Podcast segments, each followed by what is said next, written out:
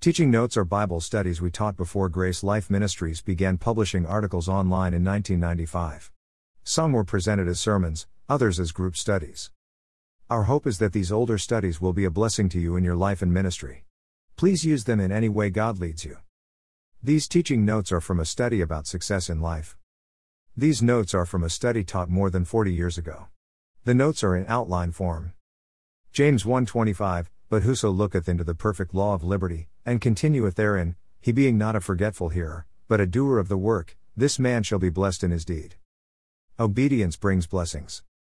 1 Samuel 12:15, But if ye will not obey the voice of the Lord, but rebel against the commandment of the Lord, then shall the hand of the Lord be against you, as it was against your fathers. Disobedience brings conflict. Let me give you some examples of this from the Bible, characters you are familiar with from Scripture. What happened to these people when they obeyed and when they disobeyed? Adam and Eve, Cain and Abel, Saul and Ananias and Sapphira, David. Paul, Noah, Noah's son, Solomon, John, Abraham, Lot. Job, Mary Magdalene, Isaac, Daniel, Lazarus the beggar. Jacob, Esau, Jonah, rich young ruler, Moses, Israel.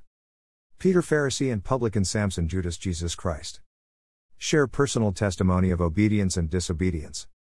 Examples from young people's lives, impact of obedience and disobedience. God. Parents. Friends. Dating. School. Work. Health. Safety. Invitation. How many of you would say there are or have been areas of your life where you showed disobedience and are now reaping conflict? Challenge to principle of obedience. How many of you want to change these conflicts into blessings through the principle of obedience to God and His Word? Pray for them, then speak to unsaved about their need for salvation. Thank you for reading these teaching notes from more than 40 years ago.